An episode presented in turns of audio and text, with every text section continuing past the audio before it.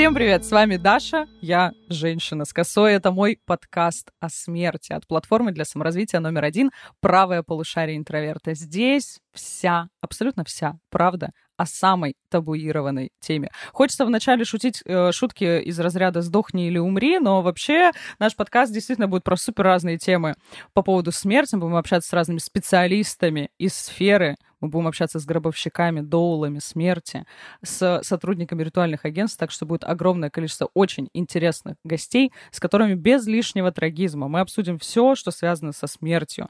Если вы боитесь очень сильно темы смерти или не знаете, как о ней говорить, когда вдруг что-то происходит, этот подкаст для вас. А тема нашего сегодняшнего выпуска супер неожиданная. Вы вот, очевидно, были в шоке, когда это увидели, потому что сейчас все только и делают, что обсуждают Барби, обсуждают нарисованный пресс Райана Гослинга и насколько Марго Робби просто невероятно прекрасна в этом фильме. Но мы поговорим с вами на удивительную тему. Мы поговорим, почему Барби на самом деле это фильм про смерть. Все говорят о том, что это фильм про феминизм, это такая программная буквально история про феминизм, но на самом деле фильм-то о другом. И для того, чтобы обсудить этот фильм, кого я могла еще позвать? Если мы говорим феминизм, если мы говорим кино, конечно же, сегодня в гостях у меня прекрасная Елизавета Фондорина. Лиза, приветики. Привет! Если вы говорите Барби, в этой компании больше нет настолько инфантильных людей, которые следят за коллекционными куклами. Я просто даже последние 3 года, если уговариваю не начать собирать куклы, я просто слежу за всеми этими релизами, потому что я слишком взрослая для этого. Точнее, нет, неправильно. Это обесценивает. Я не готова столько денег тратить на коллекцию кукол. А стоит, и ничего вообще не дешево. Типа реально, там эти дропы дорогущие. А у тебя была какая-нибудь любимая Барби? Я помню, я когда смотрела фильм «Барби», я сидела в шоке с моментов с беременной Барби, которые уже там в конце, по-моему, их показывают уже там около, после титров. Удивительный факт. Мы с Лизой ходили вместе на этот фильм, сидели рядышком, смотрели и периодически переглядывались. И на моменте с беременной Барби я вспомнила, что у меня была кукла в детстве, беременная Барби. И мне кажется, что это какой-то дикий трэш. Потому что этот накладной живот и там ребенок внутри, это, мне кажется, была моя главная детская травма. Слушай, у меня тоже была беременная Барби, она была китайская, не вот эта вот Молли, не вот эта вот Барби, которую показывают в фильме с магнитным животом, там живот нужно было, знаете, вот как, типа, так выдергивать и вставлять обратно прям жестко. И я помню, ее мне подарил кто-то, и в шоке была моя семья. Они все вот это обсуждали, постоянно там час они сидели взрослые, когда новые люди приходили в гости, это обсуждали. Я вообще как-то это пропустила, меня не сильно интересовала эта тема.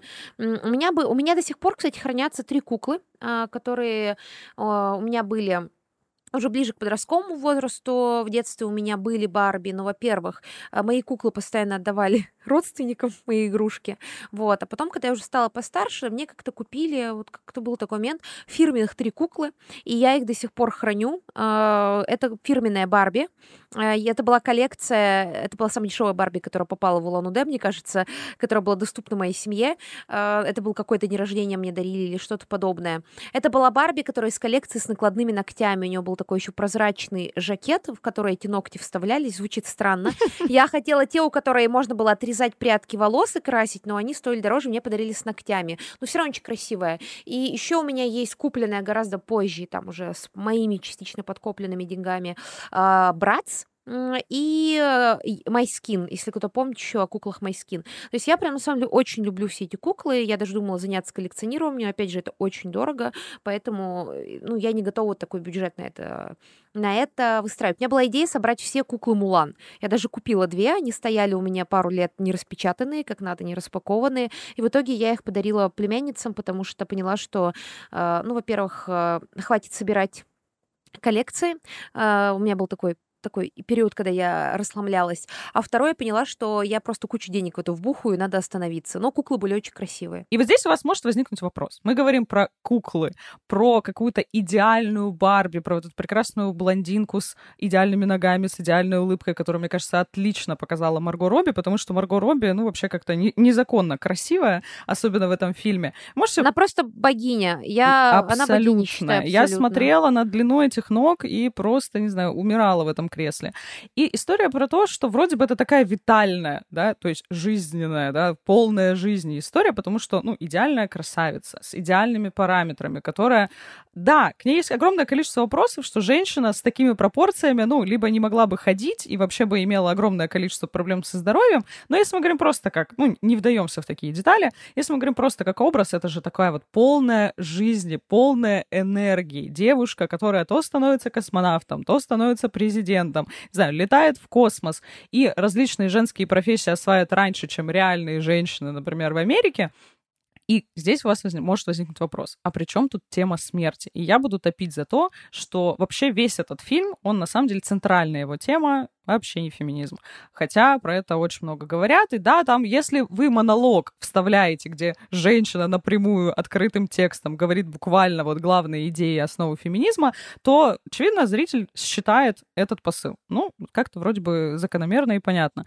Но при этом главная тема, как мне кажется, в фильме «Барби» — это смерть. Потому что именно с того, когда Барби задумывается о смерти, мы с Лизой дико угорали в кинотеатре, когда Барби говорит, это Барби, которая думает о смерти, я сразу вспомнила себя, потому что, мне кажется, я как раз та Барби, которая постоянно думает о смерти. Не-не, там, Даша, там был не тот момент, когда было про экзистенциальную Барби, если что, кстати, здесь будут спойлеры, выключайте, если вы боитесь спойлеров, когда в самом начале была вечеринка, и она говорит, там все веселятся, она такая, а вы когда-нибудь думали о смерти? Я такая, о, Даша в любой компании через 5 минут, как началась тусовка, а чего думаете о смерти? Просто Даша — человек, который... Я была на кладбище, а вы знаете про цифровую смерть? Никто, абсолютно никто. И Даша такая, да там на кладбищах QR-коды появились. Это просто база. Я фанатка этой темы, поэтому, собственно, я безумно была рада, когда мы решили сделать этот подкаст «Женщина с косой», потому что я очень давно занимаюсь исследованием смерти, уже сколько, не знаю, последние лет 5, уже написала книжку по политической философии про смерть, моя диссертация про смерть, все про смерть. Если ко мне прийти домой, у меня библиотека книг про смерть. Я считаю, что вообще эта тема, ну, люди, которые занимаются исследованием смерти, они любят говорить, что вообще вся культура, все кино, все, я не знаю, религии, все что угодно, все на самом деле о смерти. Все это глобальная попытка человека бороться со страхом смерти и как-то попытаться ее, не знаю, что ли, сделать логичной, сделать более осязаемой, сделать более понятной. Потому что нас очень сильно этот факт страшит, а при этом смерть — это единственная вещь, с которой столкнется точно каждый из нас. У вас могут быть дети, может их не быть. У вас может быть брак, партнер, может его не быть. С вами может происходить очень разные события, но пока что ни одному человеку не удалось избежать вот только смерти. Это то, что нас очень сильно объединяет, и при этом мы про это стараемся вообще не говорить. И только в культуре, то есть когда мы, например, в каком-нибудь искусстве про это говорим, есть возможность эту тему поднять. Если вы, как я, будете подходить к людям на улице или к своим друзьям и просто начинать с ними разговор про тему смерти, скорее всего, на вас будут очень косо смотреть. Есть такое исследование Дмитрия Рогозина, который, по сути, ну вот, написал такую социологическую книжку, в которой он исследует. Он пытался просто приходить с этим вопросом к людям. И они, естественно, терялись, потому что у нас не принято говорить о смерти. Это в нашей культуре это супер табуированная вещь. И через искусство, через популярную культуру, через кино, сериалы, мультики, все мы помним смерть Муфасы в «Короле Льве», можно про эту тему как-то легально поговорить. И как раз Барби в какой-то момент Барби начинает задумываться о смерти. Если мы посмотрим при таком первом приближении, мы заметим, что на самом-то деле Барби Лэнд и мир людей отличает одна очень важная характеристика, что в мире людей есть смерть. Да, в Барби-ленде еще есть всякие невероятные костюмы, есть невероятные прически, прекрасные дома Барби, но самая глобальная разница, она даже не в положении мужчин и женщин. Мы понимаем, что и там есть такая условно система дискриминации. Но разительное отличие — это то, что в мире людей у них есть свойство умирать. И Барби про это начинает думать, и она именно в этот момент становится настолько отличной от других Барби. То есть она постоянно про себя говорит, что она стереотипная Барби. И вот здесь она теряет вот этот свой стереотип постоянно улыбающейся красотки. Лиза, ты заметила, вот как для тебя вообще, с какого момента начинается развитие темы смерти в этом фильме? Мне кажется, с самого начала. Но начнем с того, что вот этот момент, когда она говорит, вы думаете о смерти или нет, это буквально, ну, там, первые 10 минут фильма или типа того. Мне кажется, в целом «Барби» — это фильм про смерть и про принятие смерти. Ты уже говорила про Муфасу, но ведь Барби, она взрослеет, Барби превращается из идеи или из ребенка. Тут разные толкования, кто такая Барби, ну, в зависимости от того, как мы начинаем. Но ведь «Барби Лэнд» — это абсолютно такой Это утопия, начнем с этого, и это детская утопия. Мы должны помнить, что это детская утопия. Это детская утопия, в которой нету не только смерти, в ней вообще нет ничего, что попадает в наше сознание с взрослением. Вспомним, Барби и Кен неиронично не знают, чем занимаются мужчина и женщина вечером. У них есть только ночевки с подружками. У них нет даже гениталий. И это не значит, что у детей нет гениталий. Не знаю, почему. Это скользкая тема про гениталии у детей, простите. Но просто в сознании ребенка нету сексуализации. В сознании ребенка нет сексуализации. То, что приходит нам с подростковым периодом. То есть дети, они, и наши психологи это подтвердят, у нас в каком-то подкасте тоже вот наши психологи говорили, что дети, они, не воспринимают это таким образом. Для них нету сексуализации, для них нет этой объективации. Они видят мир по принципу некрасивое с точки зрения сексуального, ничего-то подобного, а с точки зрения приятного, неприятного, ярко, неяркого и так далее. И они живут в этом застывшем детском мире. По факту Барби Лэнд — это Неверленд Питера Пэна, только у нас теперь есть не Питер Пэн и Венди, а есть вот Барби и ее подружки и Кен. Вот. С этого момента, как они проживают один и тот же день, и это когда мы видим подобную утопию, где в идеальном мире идеальные красавицы, где они не соприкасаются ни с чем, что может быть связано с деторождением, со смертью, с чем-то, что касается жизни взрослого человека, а у нас мы понимаем, что это детская утопия, потому что есть ролевые модели, то есть мы в детстве знаем, кто такой президент, условно, еще не знаем про смерть. Мы знаем, кто такой писатель, но не знаем, что такое секс. И это абсолютно нормальное развитие человека. И эта утопия, вот эта детская утопия, это либо история про смерть, как раз про жизнь после смерти, либо жизнь как будто до жизни. То есть, конечно, сейчас я очень запутанно это все говорю, но мне кажется, что жизнь Барби и Барби Лэнда — это и есть как будто бы не смерть, но и не жизнь как таковая, потому что там нет ничего травмирующего. Это мир, лишенный травмы, и поэтому в нем нет и витальности на самом деле.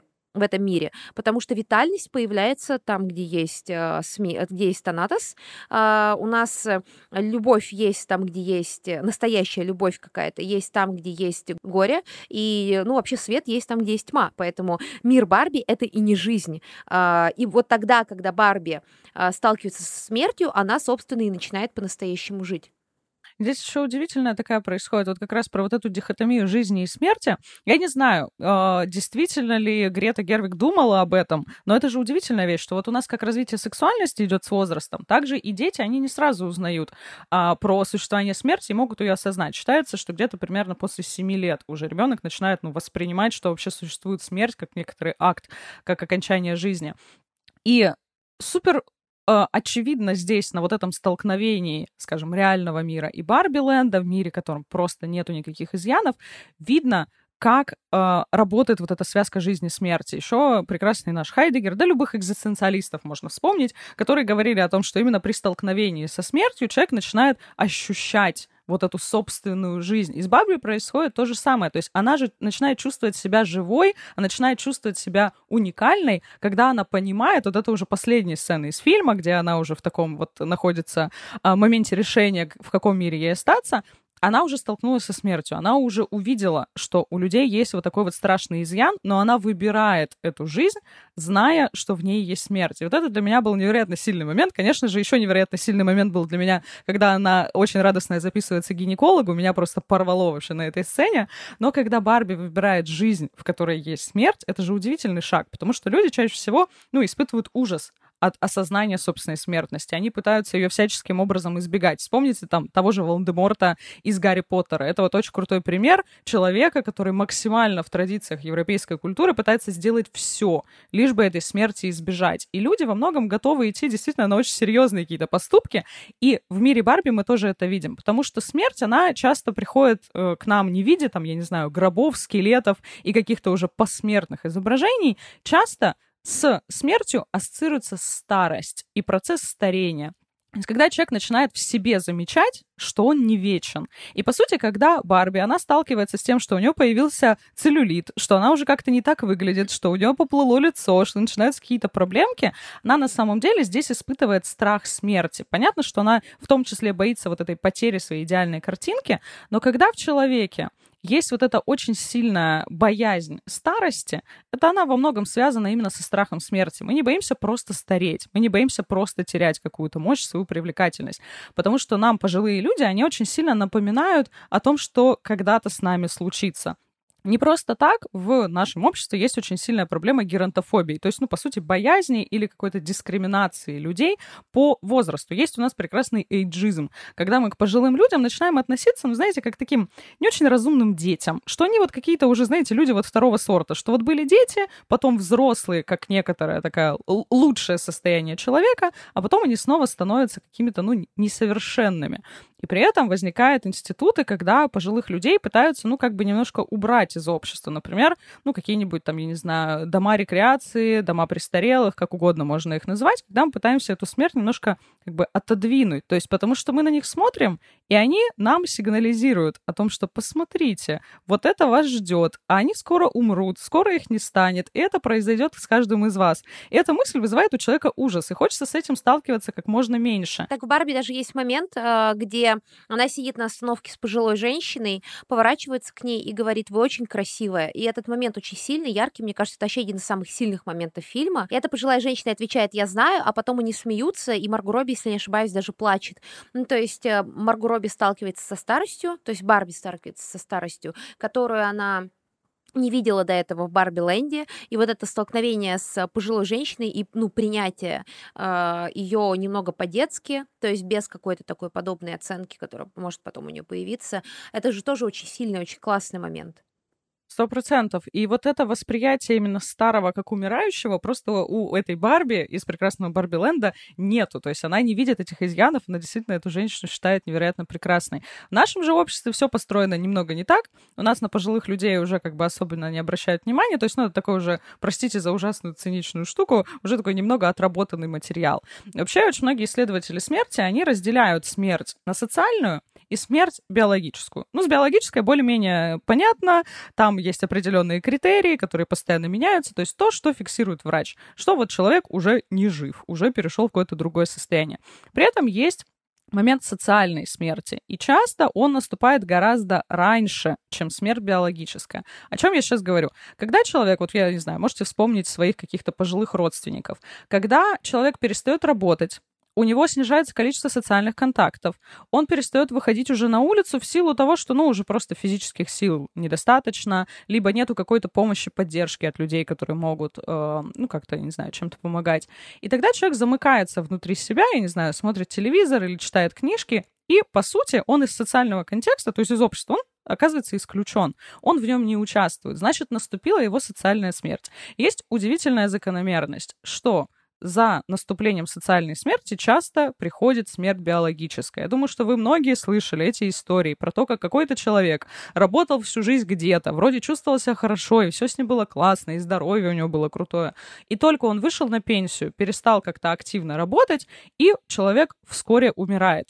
Тут нету абсолютно никакой, знаете, такой мистики и загадки.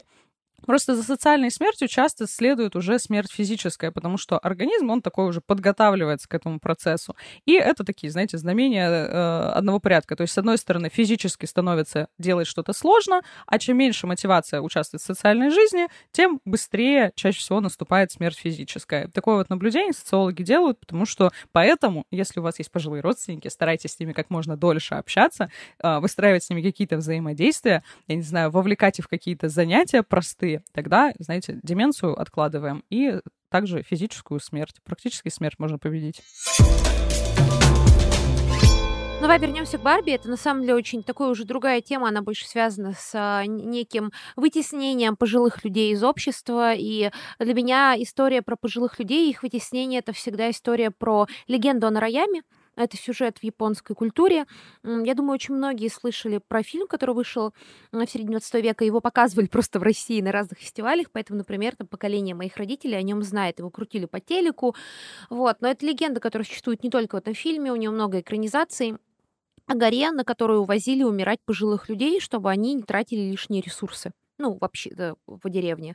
Вот. И это очень грустная история. По сути, она, да, расширяет понятие смерти, как ты говорила, уже социальной смерти.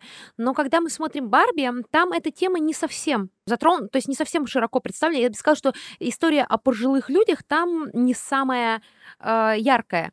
Меня больше заинтересовала с точки зрения смерти фраза, которую прямо в лоб произносит, и ты говорила, интересно, специально Грета Гервиг это делала или нет? Я думаю, специально. Грета Гервиг, она недавно стала матерью, для нее все вопросы смерти обострились, потому что когда у людей появляется ребенок, они начинают гораздо чаще думать о смерти, потому что они, ответственно за живое существо, человека, который не может до 18 лет сам за себя отвечать, и они отвечают как за его жизнь, так и за свою, потому что если с вами, как с родителем, что-то случится, ребенок остается без опоры, без поддержки. И Грета Гервиг раньше снимала про взросление девушки, превращение в женщину. А теперь она пошла дальше. То есть мы видим, как взрослеет сама Грета Гервиг в своем кино. Теперь она говорит о вопросах смерти очень много. Потому что если ее героини из «Леди Бёрд», например, было не так много, что терять по ощущениям, то когда у тебя есть дети, мне кажется, что героиня хозяйка Барби, которая читает потом монолог, которая женщина из реального мира, ей-то как раз есть терять много что, потому что у нее есть дочь. Мы помним. И мне кажется, Грета Гервиг в этом фильме показывает, что, несмотря на то, что, да, здесь сейчас будет щепотка феминизма, мир нам навязывает женщина быть жизнерадостными, активными. Вспомним, у нас ведь все персонажи экзистенциального характера — это чаще всего мужчины. Я сейчас не буду говорить, плохо или это хорошо, я говорю про сложившийся паттерн. Женщины чаще всего — это витальные персонажи. Даже женщина-истеричка, та, которая угрожает убить себя или убивает себя, или что-то подобное, она как будто в ней жизни больше, чем такое экзистенциальное проживание смерти, оно как будто больше связано с мужчиной. Что иронично, если учесть, что такой другой культурный код — это женщина как смерть. То есть, потому что женщина дает жизнь, она ее забирает. И здесь мы видим очень важный момент. Мне очень понравился этот кадр в фильме, когда главная героиня говорит своей дочерью, и та говорит: «Да, я, как там, weird, странная, мрачная, я думаю о смерти, и что? Да, я такая». И нам как будто Грета Гервиг показывает, что женщины, да и вообще, на самом деле, все люди в целом, независимо от того, мужчина это или женщина, или, в общем-то, такая история, что мы все думаем о смерти, но мы все либо гоним эти мысли о смерти, либо общество нас заставляет избавляться о мыслях о смерти, потому что это та тема, о которой в большинстве обществ, по крайней мере, точно в западном мире, да и в России тоже говорить не стоит. То есть это такая тема, которую мы выносим за рамки приличного. В «Барби Лэнде» говорить о смерти нельзя. Зачем вы всем портите настроение? Зачем вы говорите на чувствительные темы? Что с тобой? Ты что, странное, ты думаешь о смерти? Это примерно в ту же копилочку, что мысли о старении, мысли о какой-то депрессии. Мы должны бежать от этих мыслей, а общество нам навязывает эту историю. Не знаю, тут стоит сказать, что я сравнивала Барби с какими-то историями про кукол, которые снимают, например, японцы. Простите, да, Даша сказала, феминизм и кино, тут должно быть аниме большими буквами. Минутка, аниме. Да. Дело в том, что меня всегда было интересно, для меня, например, почему я, может быть, так люблю Японию, аниме. Это первое было, аниме — это была первая точка для меня соприкосновения с азиатской культурой. Я же выросла в России, для меня, естественно, у меня там более в воспитательном смысле такое западное мышление, по крайней мере, то, что Россия западнее в плане культуры относительно Азии. Я в этом контексте. То есть христианоцентричная страна у нас культурно. Давайте признаем, так или иначе. И меня поразило, что в аниме-то особого страха смерти нет. То есть там есть страх смерти, там боги смерти, они как будто более дружелюбные. Сама смерть как будто бы даже на уровне какого-то Наруто является концом. Твои, у Наруто родители умерли, 15 лет назад, и они через 15 лет еще вернулись, поговорили.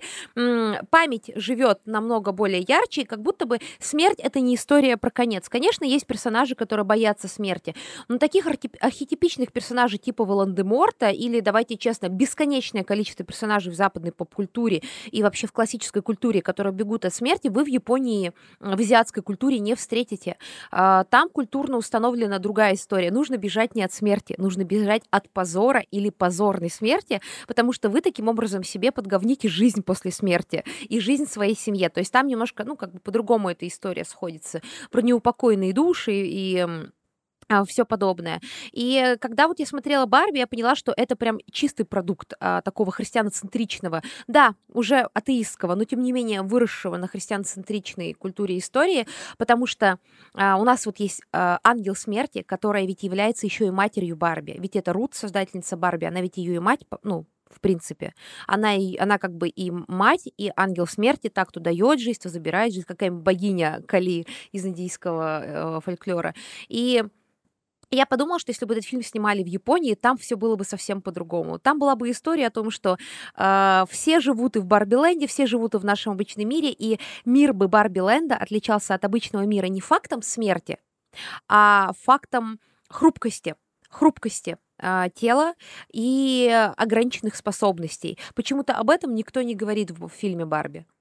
Здесь есть удивительно сразу несколько моментов, которые мне хочется так поподробнее раскрыть. Здесь меня дико удивило в Барби, когда сам вот этот президент корпорации Mattel, который суперкарикатурный такой вот непонятный мужчина, он говорит в цвет в мире, то есть тот, который не выдуманный. Да, они знают про существование Барби Лэнда, но он просто в цвет говорит, да, у нас там в офисе живет призрак Рут. Ну, то есть он как бы признает существование вот этих жизней после смерти, и это абсолютно делается в проброс. То есть нету какого-то большого акцента на то, что, блин, у вас призрак вообще существует. То есть, ну, какая-то женщина, которая уже давным-давно умерла. По поводу вытеснения вообще смерти в христианских культурах, да, здесь очень много зависит, конечно, от той религии, которая лежит в базе культуры, и как вообще это развитие этой культуры происходило. То есть там, где есть представление о цикличности, о том, что есть некоторое перерождение, наоборот, бессмертие кажется чем-то, ну, скажем, не самым классным, не то, чем вообще нужно гордиться, потому что оно у тебя условно и так уже есть. И для тебя важно следующее перерождение и выход из этого цикла перерождений. Вот это действительно, это важный тейк. В христианской культуре, так как представление о времени, оно такое линейное, что есть вот рождение, есть жизнь какая-то, и потом есть смерть. И потом представление уже о воскресении, во втором пришествии или там еще где-то. То есть здесь уже зависит от конкретной религиозной системы. И смерть европейцев очень сильно пугает. И это начинается особенно ярко после Средневековья, да, то есть активное развитие религии, уже все вроде бы такие теоцентричные, у нас просто вот невероятно, тема смерти витает везде. И на каких примерах мы можем заметить, как европейцы начинают вытеснять постепенно смерти своей культуры. Если вы когда-то были где-нибудь, например, в Париже или в любом другом европейском городе, который застал Средневековье, вы, скорее всего, в центре города заметите такую памятную штуку, что главное кладбище, которое вот было в этом городе, где хоронили жители этого города, оно будет располагаться в центре города. Вот прям на площадь, как на Дворцовой. То есть вот прям будет, я не знаю, какой-нибудь рынок, там ратуша, и тут же будет огромное кладбище. Потому что было представление о том, что, во-первых, еще не было знания о гигиене, о том, что мертвое тело — это вообще-то источник заражения, и нужно куда-то его в другое место переносить. Плюс еще периодически происходили потопы, это все подмывало. Представляете, да, что происходило в центре города? В Средневековье там и так-то запахи были не очень.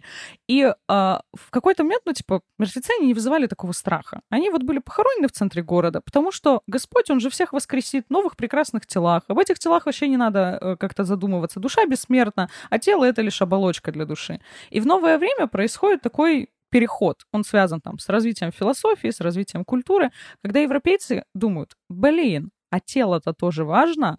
А на самом-то деле тело — это сосуд для души. Если мы сможем как можно дольше продлять жизнь сосуду, то, значит, душа будет дольше в этом теле, значит, человек успеет больше грехов отмолить, может как-то немножко восстановиться в балансе перед тем, как он умрет. И люди начинают очень много интересоваться телом. Снимается запрет на вскрытие, снимается запрет на бальзамацию, на какое-то хранение органов. Но в этот момент кладбища переезжают за город. Европейцы делают очень много открытий в сфере медицины, и они понимают, что можно чем-то заразиться, можно чем-то заболеть. Еще плюс чума прошла, когда огромное количество трупов просто было завалено, ими были завалены города, и стало понятно, что надо что-то делать. И кладбище выносится за город, куда-то далеко.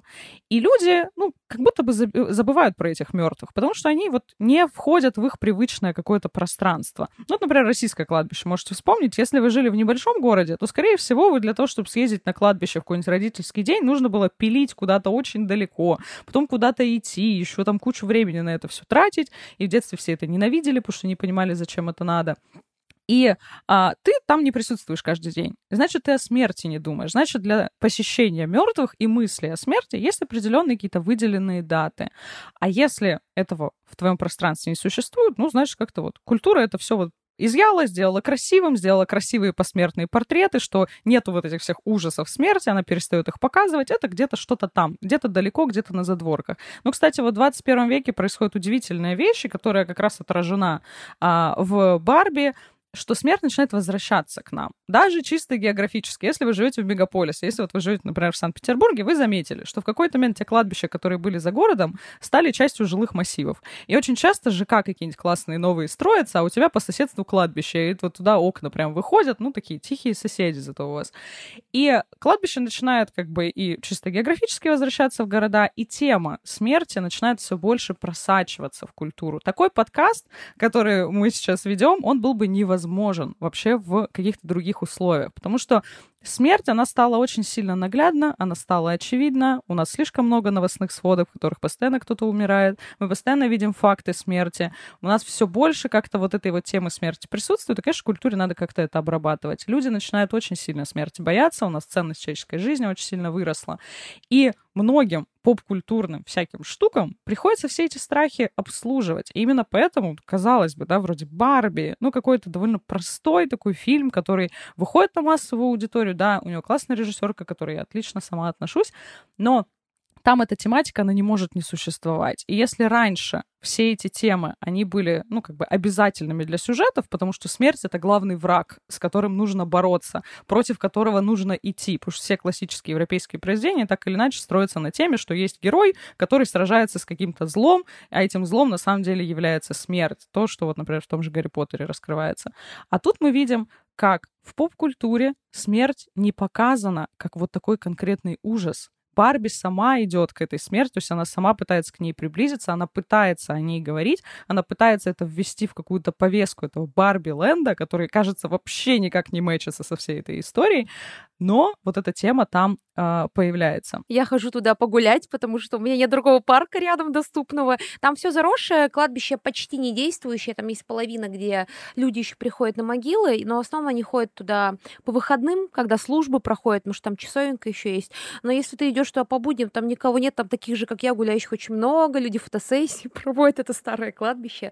Вот, и еще через дорогу, получается, от этого кладбища немножко пройти, есть еще другое литеранское кладбище, там вообще шик, красота, все заросло травой, старая брусчатка, там вот, ну, чисто парк, парк смерти, гуляешь среди могилы. То есть это не такое кладбище, как куда меня возили в детстве, где, ну, такое свеженькое, где вот, ну, прям активно все работает. Я хочу сказать вот что по поводу того, что Барби вдруг говорит о смерти. Даш, ну так поп-культура давно говорит о смерти на самом деле. Вся эта мода на металл, на разные готик, ну, в музыке, разная готик-стилистика, которая появляется сначала как маргинализованная. Теперь давай так, готическую одежду можно купить в каждом магазине типа твое. Все эти элементы про дружелюбную смерть. Даже помнишь, когда мы были юными, был в моде мультфильм «Кошмар перед Рождеством», где, по сути, были вот эти персонажи мертвого мира, мультики «Труп невесты» Тима Бёртона. Тим Бёртон тоже очень любит тему смерти. И эти вещи, они становятся как-то дружелюбные, не пугающие, а близкие, такие... как соседствующие, как кладбище, вместе с такими витальными образами, как Барби.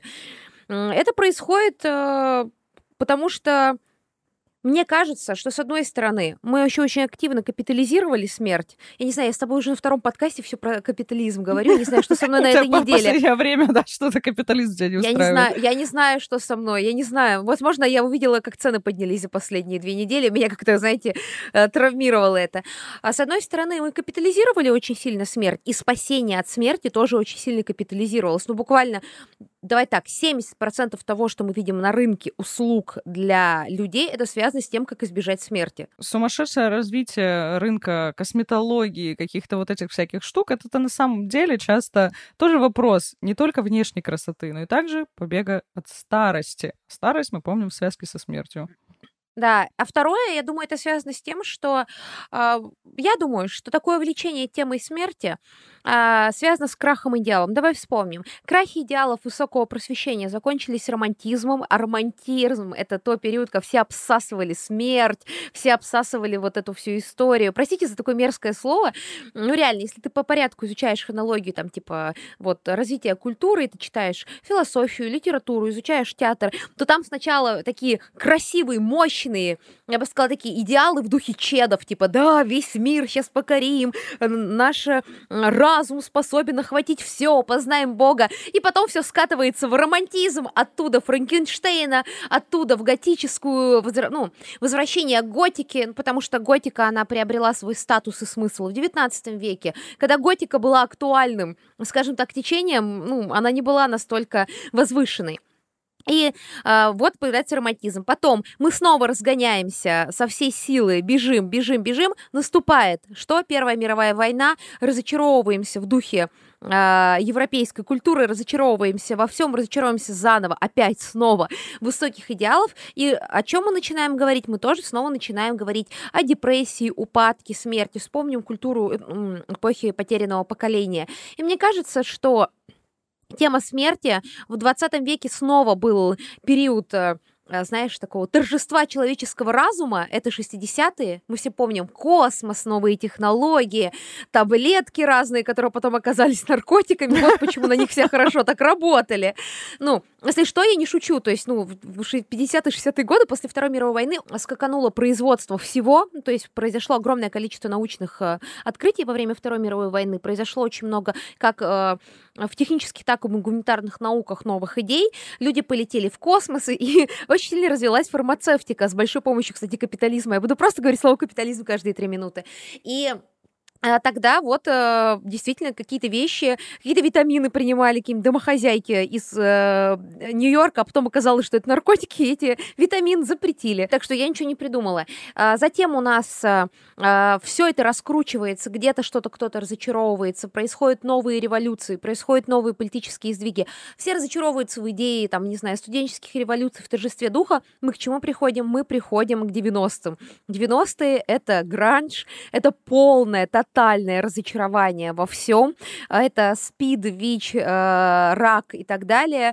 Это очень тяжелый период для культуры, очень тяжелый период для человечества, когда мы все вдруг стали понимать, что с экологией все очень плохо, с рождаемостью все очень плохо, с политикой все очень плохо, с терроризмом все очень плохо, с защитой прав животных все очень плохо, с защитой прав женщин все очень плохо. Вообще совсем все очень плохо. Это очень депрессивное десятилетие, и потом на смену приходят нулевые, в которых, наоборот, была витальность, гламурность, деньги. Переходит это в 10-е с верой в IT и в диджитализацию. И смотри, Даш, вот мы снова находимся в том периоде, в том витке, когда мы снова во всем разочарованы. Еще очень большое разочарование у людей как раз возникло в начале нулевых, когда происходит огромное количество очень масштабных террористических актов. 11 сентября, например. Это же для Америки вообще просто новая точка отсчета, когда казалось, что вроде бы уже все проблемы побеждены, а потом вот так вот очевидным таким образом было показано, что нет, вот это ваше прекрасное господство этой универсальной американской культуры, оно как-то не очень сильно-то работает. Еще плюс огромное, конечно, влияние оказал ковид. Если вы еще помните, была такая болезнь, там вот как-то вот это вот все происходило. В смысле помните, Даш, новая волна ковида. Новая волна ковида начинается. Все сейчас вспомнят, все снова вспомнят про маски. Конечно, от очень многих факторов всегда зависит отношение к смерти. У меня, кстати, есть целый саммари, прикиньте, целый саммари написала про философию смерти, и я там как раз рассказываю о том, от чего зависят все эти истории, как вот в культуре это все менялось, от европейской, такой, знаете, средневековой культуры, и как это происходит, этот слом в 20 веке. Давайте кусочек послушаем, там есть очень классный факт.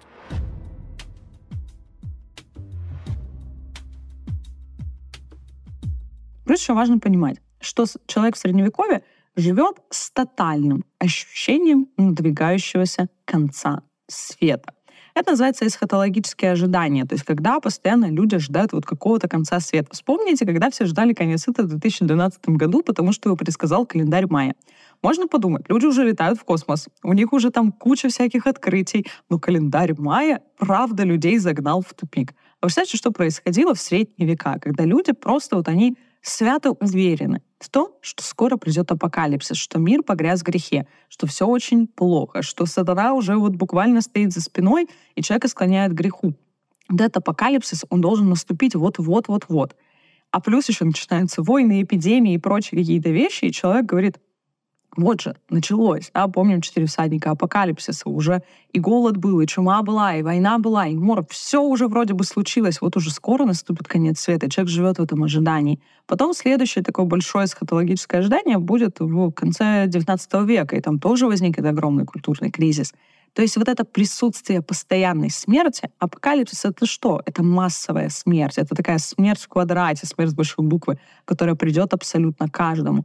И вот этим буквально пронизана вся культура.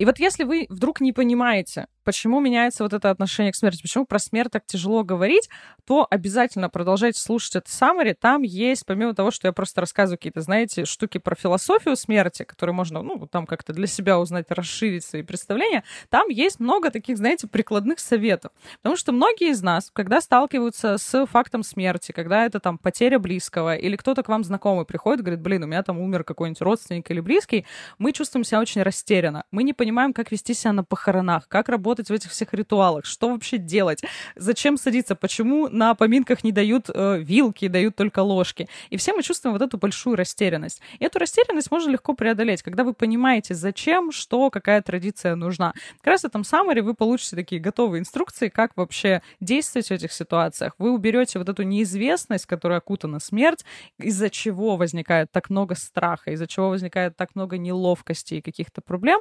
Этот саммари вам действительно поможет со всеми этими штуками разобраться. Тем более, что у нас, как для старта нашего подкаста, конечно же, мы сделали специальный промокод для вас, KOSA30. Вся инфа обязательно, как написать промокод, будет в описании. Вводите его при оформлении подписки на сайте, и у вас тогда будет доступ на целых 30 дней ко всем нашим саммари. Сможете слушать фоном, пока гуляете по кладбищам. Присоединяйтесь к моей тусовке гуляющих по кладбищам. Очень много всякого интересного узнаете. Мы там абсолютно про все темы, связанные со смертью, говорим, в том числе про всякую мемориальную скульптуру.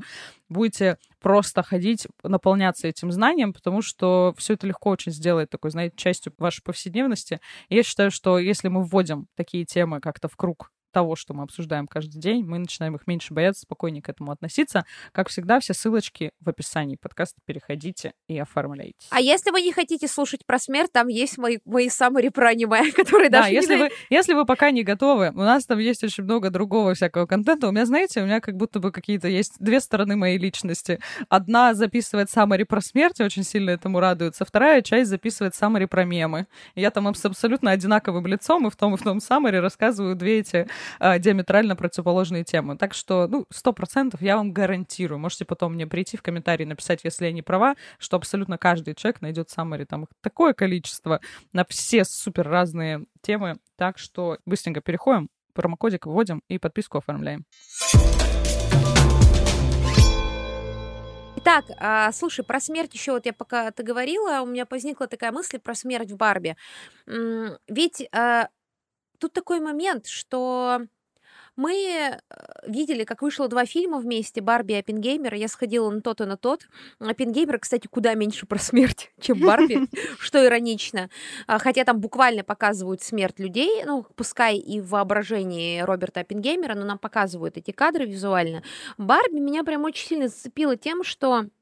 Она говорит о смерти так, как на самом деле нужно говорить, как я считаю.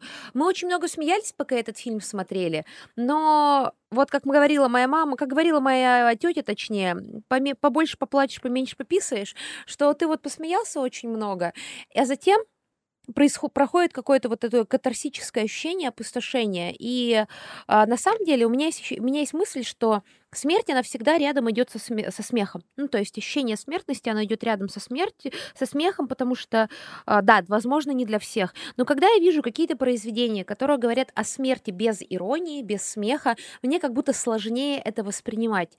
Не потому что я боюсь смерти. Мы с тобой как-то обсуждали вне подкаста. Мне очень нравится, что мы зачем-то с тобой те же темы обсуждаем вне подкастов, видимо, чтобы потом нечего сказать было. Что я не сильно боюсь смерти. Ну, то есть я сейчас этим не хвастаюсь. Я сталкивалась со смертью близких людей не один раз. И я даже смерти близких людей не боюсь. То есть я, безусловно, буду горевать, если кто-то умрет. И я, наверное, расстроюсь, если пойму, что я умираю. Но страха смерти у меня нет. У меня как будто больше вопросов к... вопросу, а что, если реально есть загробная жизнь, и не хочу продолжать там что-то делать? Я уже в этой жизни устала, потом еще там... Можно поспать. Можно там и там что, продолжать работать, что ли? Ипотека и там есть на том свете. Вот. Мне скорее кажется, что смерть — это то, что должно быть всегда с тобой рядом, но ты должен понимать, что смерть — это как болезни, как другие опасности, нужно к ним... относиться не как к врагу, а как к чему-то, что с тобой рядом, и принимать это.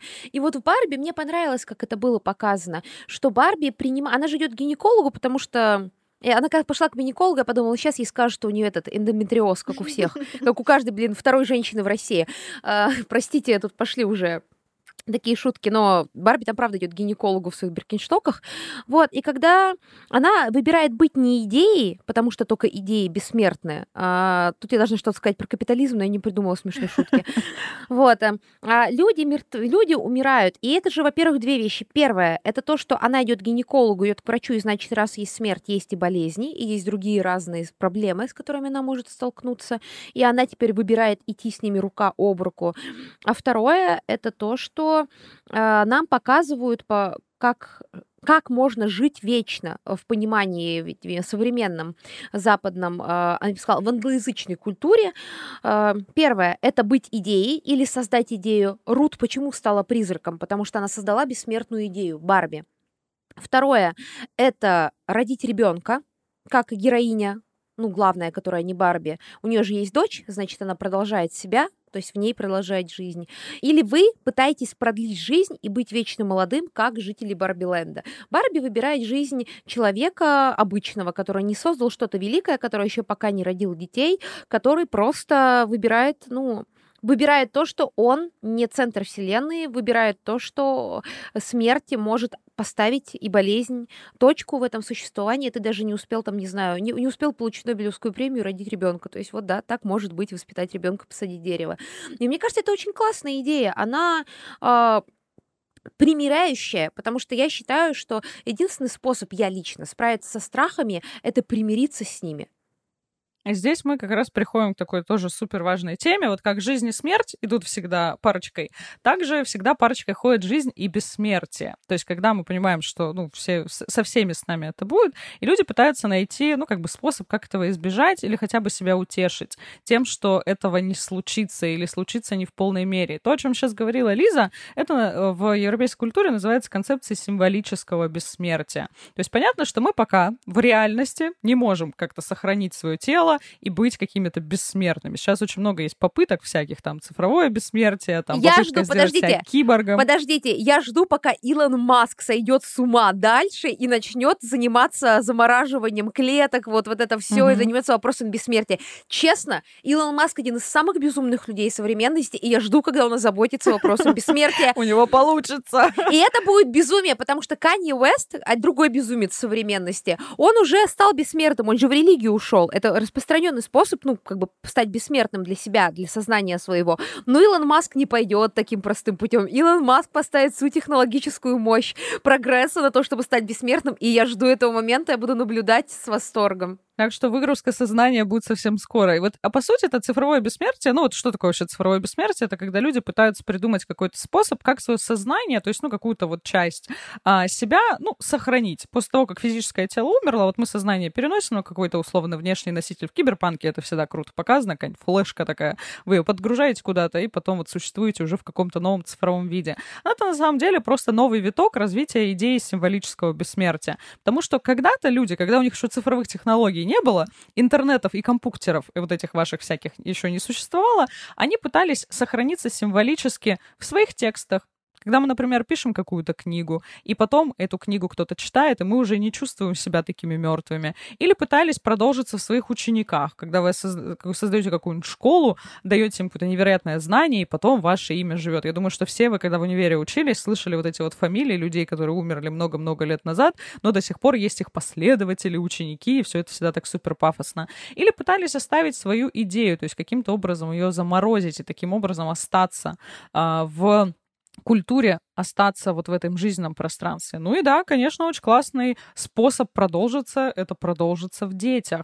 И многие люди, опять же, заводят детей. На самом деле, когда с ними начинаешь подробно про это разговаривать, они заводят детей часто, опять же, из-за страха смерти, потому что они боятся закончиться совсем, что не останется никакой памяти. Откуда возникают те же вот эти QR-коды на кладбищах, про которые сегодня Лиза уже упоминала. Я недавно была просто в шоке, что на питерских многих кладбищах уже появилась эта штука. Зачем она нужна? То есть есть какой-то QR-код, вы наводите ее, помещают этот QR-код на могилу, и, соответственно, вы можете телефоном навести, и у вас открываются, например, социальные сети умершего или какая-нибудь страница отдельно сделанная родственниками, и там сохраняется какая-то вся вот про него информация.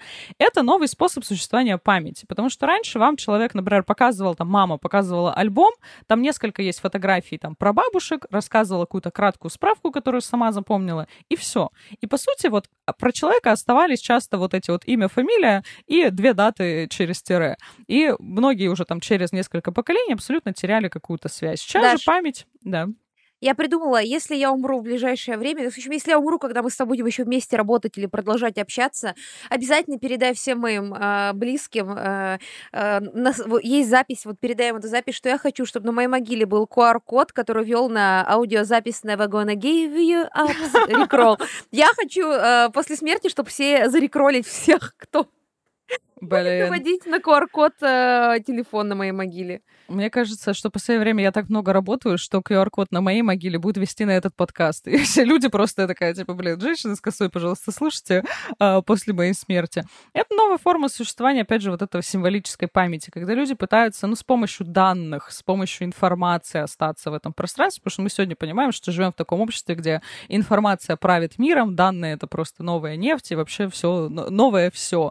И люди пытаются хотя бы в виде вот таких вот цифровых каких-то данных задержаться. И в Барби происходит то же самое. Барби остается как идея, то есть она вот в формате идеи, она бессмертна, хотя мы понимаем, что все люди смертные, они остаются после смерти вот либо своим какими-то физическими останками, ну, либо вот в формате, знаете, таком все равно приглаженном, как у Гервиг, что мы видим какого-то призрака Рут, то есть она тоже становится вот этой уже идеей, то есть, ну, мама Барби, она уже вышла далеко за пределы своего физического тела, и многие-многие поколения девочек, играя с Барби, пытаются узнать эту историю, знают историю про маму Барби, которая создавала там для своей дочери действительно прорывную игрушку, потому что Барби, мы немножко вернемся от смерти в контекст феминизма, конечно же, была супер прорывной для своего времени игрушкой. Потом она, знаете, переживала не самые простые времена, когда стала ассоциироваться только с какой-то такой глупой вот этой глянцевой блондинкой, у которой совершенно нет мозгов, и вообще она сделана из пластика, и поэтому с ней можно делать все что угодно.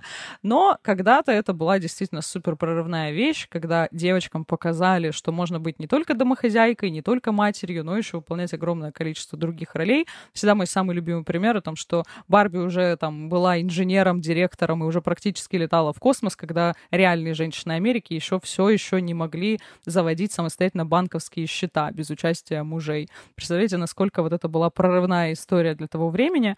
И сегодня мы видим, как снова вроде бы уже такая привычная штука, как Барби, от которой, мне кажется, многие даже, ну, не то чтобы много ожидали, наверное, от этого фильма. Было понятно, что если снимает Грета Гервиг, там будет что-то про феминизм, что-то про положение женщины, но насколько, ну, на мой взгляд, тут уже моя личная оценка, насколько глубоким получился фильм за счет того, что как раз введена вот эта тема смерти, и введена режиссерка, очевидно, прям вот, ну, очень продуманно, потому что, ну, нельзя случайно про это вот так вот заговорить и при этом ввести так много разных тем, которые вот мы сегодня уже целый час практически обсуждаем.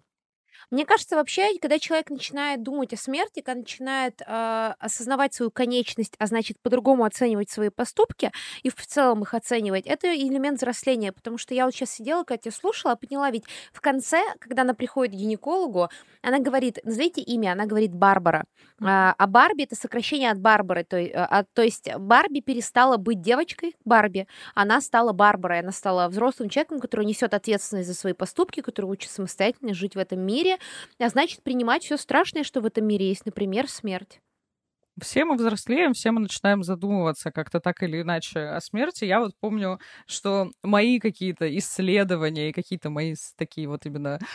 Ну, сложно назвать это исследование, потому что мне было, наверное, лет 14, но я вот, мне кажется, в этом возрасте подростком стала прям как-то серьезно об этом думать. Конечно, это было связано с какими-то первыми потерями, то есть когда начинают умирать какие-то старшие родственники, или, может быть, ты слышишь про какие-то истории про смерть, это вот тебя напрямую касается, и тогда я стала как-то, видимо, об этом задумываться, рефлексировать, а что это вообще такое. И я помню свое вот это ощущение, что я, правда, была, мне кажется, похожа на вот эту Барби в Барби Лэнде, когда я ходила и думала, подождите, секундочку, то есть смерть существует, она всех нас ждет, и вы все делаете вид, что все в порядке, вы просто ходите на работу, просто занимаетесь какими-то делами и не орете вот так вот, не бегаете по комнате, и вообще вас это абсолютно не смущает, вы чё с вами вообще не так, то есть вы про это в курсе и делаете вид, что все нормально. Были вопросы там к своим родителям, я думала, то есть вы вот про это все знали, понимали это и ничего с этим не делали, что это за бред вообще? И тогда я стала пытаться как-то понять, собственно, почему люди как-то на это, не знаю, про это пытаются не говорить. Хотя это тот действительно факт, который, ну, найти чего-то более объединяющего всех людей, ну, невозможно, кроме смерти, потому что это действительно штука, которая коснется или касается так или иначе каждого. Меня в это время волновал вопрос смысла жизни и возможность доказательства бытия Бога. Я пошла на философский, поэтому надеюсь, что мне ответят на эти вопросы, но спойлер! Философия сама не решила, как доказать существование Бога. Я очень много времени этому посвятила, до сих пор переживаю. Ну, на самом деле, я говорю, Барби проживает экзистенциальный кризис, который на самом деле можно назвать экзистенциальным пробуждением. И фильм на самом деле про это. Он про экзистенциальное пробуждение. А то, что этому соответствует понимание твоей роли как женщины, твоей роли как человека и так далее, это все уже сопутствующее. Основная тема не про это. И, кстати, Даш, интересно, что тема смерти никак не касается линии Кена, как мне кажется. А эта линия понравилась большей части аудитории, ну, за счет того, что Кен, например, более неприятный персонаж, поэтому он больше вызывает чувств. Но, тем не менее, даже с учетом того, что Барби берет почти центральной своей темой смерть, все равно все больше внимания обратили на Кена, все больше обратили внимание на его линию сепарации и осознания себя. Он еще не дорос просто до осознания смерти. И, получается, широкая публика тоже отвела взгляд от смерти, как обычно. Да, и вот у Кена этой линеечки абсолютно нет, и действительно... Ну, мне кажется, что, конечно, Грета Гервиг, она как бы... Опять же, все это делает не случайно, прописывает именно смерть Барби, и поэтому, может быть, эта тема как-то и уходит немножко на задний план для большинства зрителей, хотя, конечно, я сразу же просто вообще офигела. Если вдруг вы тоже переживаете какой-то жестокий экзистенциальный кризис, стали постоянно задумываться о смерти, не понимаете вообще, что с этим делать, как я периодически, я вам могу на своем примере рассказать, что действительно помогает побольше как-то в эту тему погружаться, только через, ну, какие-то, понятно, там, не надо идти перечитывать какие-то самые страшные истории, я не знаю, если вы также засматриваетесь True Crime, возможно, вам тоже интересует эта тема смерти, просто вы еще не нашли какую-то комфортную точку входа. И все мы так или иначе переживаем эти кризисы, такие же, мы все в этом плане тоже такие же Барби, которые периодически думают о смерти. Если вам нужен какой-то конкретный совет, как с этими мыслями бороться или, наоборот, не бороться и принимать их, то вот есть очень классный у нас отрывок в моем саммари «Философия смерти».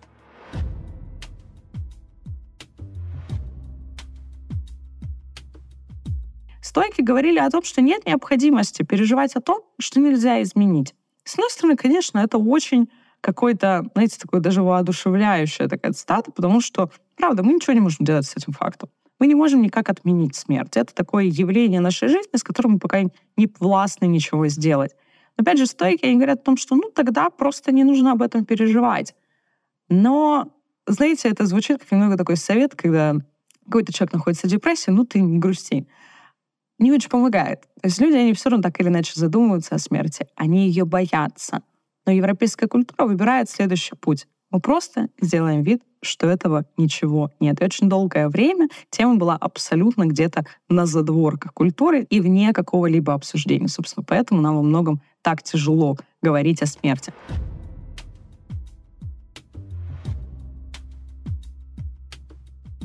Вообще, в этом саммари я даю довольно много таких прикладных советов, где мы рассказываем про то, как себя комфортно чувствовать с темой смерти, как вообще не пугаться этого, как не испытывать какие-то кошмарные вообще переживания.